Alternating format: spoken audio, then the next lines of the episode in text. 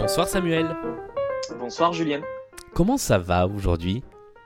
Bien écoute, ça va pas trop mal, étant donné les circonstances. Un peu fatigué, mais on a la santé, alors... euh, Alors ça va. quand- Exactement. Alors pour On ne se commencer, pas. comme, euh, comme tous les jours, euh, comme tous les soirs, on va dire, euh, la tradition veut que je te demande quel titre tu as envie d'écouter pendant ce petit entretien. Eh bien écoute, euh, je te propose euh, d'écouter la, la berceuse préférée de mon fiston, que je chante, euh, je pense, assez régulièrement dans la journée. Ouais. Je te propose de mettre Ce rêve bleu. Oh, c'est mignon. Alors, sur fond de d'Aladin, sur fond de ce rêve bleu, est-ce que tu peux me raconter un petit peu à quoi a ressemblé ta journée aujourd'hui? Eh bien écoute, euh, aujourd'hui je me suis réveillé comme tous les matins, très tôt. Euh, je dirais entre 6 et 7 heures, puisque je suis jeune papa. Mhm. Donc je, je vis ce confinement en famille avec euh, mon, mon fils de 11 mois. Il se lève donc assez tôt le matin, il ne fait pas vraiment ses nuits. Donc euh, en fait c'est difficile de savoir quand la journée a vraiment commencé. Ouais. On a fini par se lever. On a fini par se lever ensemble vers 8 heures. Ce matin, c'est moi qui étais de garde, donc maman a pu se reposer. Ouais. Et donc, euh, j'ai passé le- l'essentiel de la matinée à, à- à- à essayer de distraire, de distraire mon garçon. Euh, donc, nous avons joué, nous avons euh, coursé après des animaux VTech, nous avons dansé, lu des livres. Oui, mon salon, mon salon est une vraie halte garderie. Ouais. Euh, donc euh, ça nous pris euh, deux ou trois heures le matin et puis après ça a été l'heure de la sieste donc je l'ai rendu à sa mère et donc j'en ai profité pour euh, ranger un petit peu, euh, travailler un petit peu aussi puisque étant prof je suis en télétravail, Ouais. l'enseignement à distance, tout ça, la continuité pédagogique. Euh, J'en ai aussi profité pour jouer un peu, puisque ça fait aussi partie des rares moments où je peux me, où je peux me divertir. Euh, et puis après, ça a été le réveil, l'heure du repas, et puis euh, il faut dire que quand Arthur est réveillé, euh, la journée tourne essentiellement autour de lui. Donc Ouais. euh, petite sortie dans notre jardin, puisque nous avons la chance d'avoir un petit jardin. Donc euh, le confinement euh, peut se, quand même se faire en plein air, si j'ose dire. Voilà, et puis après, goûter, danse, chanson, Skype avec la famille. Ouais. Euh, pas beaucoup, pas, pas de sieste aujourd'hui, donc ça a été une après-midi particulièrement longue. Euh, dîner, et puis là, euh, comme tu peux le constater, euh, il est, il est 21h50 à l'heure où nous enregistrons. C'est ça. Et, et le petit ne dort pas encore, puisque sa mère m'a juste fait signe d'essayer de parler le plus doucement possible. Donc voilà, je pense que quand nous aurons terminé cette, cette agréable conversation, mes devoirs paternels me rappelleront encore pendant euh, quelques minutes. Est-ce que tu crois qu'il a qu'il a une forme de conscience de, de ce qui se passe malgré euh, son, son très jeune âge qu'il a euh, euh, qui, qui voit que bah, vous êtes là en permanence que que vous sortez plus? Moi, je pense qu'effectivement, ce qu'il va voir, c'est que nous sommes là tous les deux tout le temps. Alors, ça arrive, puisque le week-end, on est d'habitude toujours à la maison. Euh, il faut savoir qu'on on tourne, on, le garde chacun, euh, chacun notre tour pendant la semaine. On n'a pas besoin de nounou, nos emplois du temps sont assez compatibles. Euh, donc, il y a toujours au moins l'un de ses deux parents avec lui, mais c'est vrai que il y a toujours des journées où des fois c'est l'un, des fois c'est l'autre. Donc, peut-être que là, il a pu remarquer effectivement que on est tout le temps là, tous les deux. Donc, alors de temps en temps, il manifeste sa préférence. Certains jours, c'est plutôt moi, certains jours, c'est plutôt, c'est plutôt ma femme. voilà. Mais sinon, comme il avait été, euh, c'est extraordinaire de pouvoir parler de ça euh, à l'écoute. Euh, comme il a été malade avant le- les, les épisodes que nous connaissons, il a été malade pendant l'hiver. Ouais. On avait déjà perdu l'habitude de sortir. Donc finalement, je ne suis pas sûr qu'ils vivent, euh, qu'ils vivent ça très différemment d'une semaine normale, à l'exception du fait que nous soyons là tous les deux. Et, pour vous, euh, est-ce que ça change des choses en matière d'organisation Le fait, euh, par exemple, euh, bah, de pouvoir moins souvent peut-être sortir faire des courses, de, de, devoir faire des stocks pour lui, de, de je sais pas, de couches, de, de, de lait, ce genre de choses. C'est, ça a changé des choses pour vous?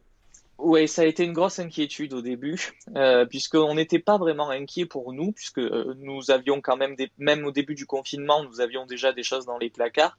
Mais c'est vrai que les réserves du petit ont tendance à s'amenuiser assez vite, et, on avait en fait peur que, à cause du, de la frénésie de, de réserves euh, dont a été prise la France tout entière au début de l'épidémie, enfin au début du confinement, parce que l'épidémie était déjà bien commencée, euh, on a eu effectivement peur de manquer, nous, euh, pas parce qu'on pensait que Blédina allait plier boutique, mais parce que euh, on pensait que les gens risquaient de se ruer comme des enragés sur ce genre de denrées. Alors il se trouve que pas du tout. nous n'avons eu jamais aucun problème pour nous fournir en, en denrées pour le petit. C'était un soulagement, mais c'est vrai que ça a été une grosse inquiétude.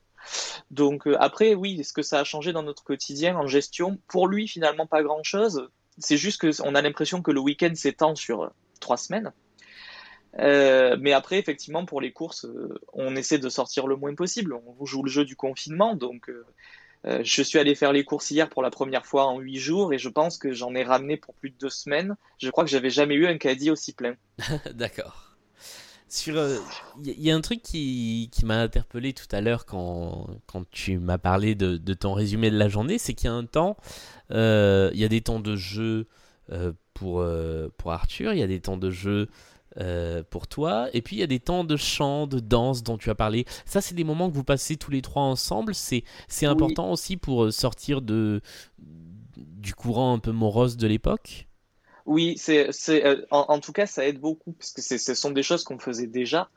Euh, puisque c'est un petit qui aime bouger, qui aime la musique. Euh, donc, euh, pour, pour l'amuser, très souvent, il réclame, euh, il réclame son, sa danse quotidienne dans les bras de maman, de papa. Et c'est vrai que de devoir lui insuffler comme ça cette énergie, cette gaieté, ça, ça retombe sur nous aussi. Donc, ce sont des moments qu'on apprécie. Enfin, moi, mais je pense que c'est vrai aussi. C'est vrai aussi pour ma femme. Ce sont des moments qu'on apprécie encore plus que d'habitude. Ouais, ça, ça permet d'apporter de la gaieté dans, dans tout ça, ouais. Ah, tout à fait.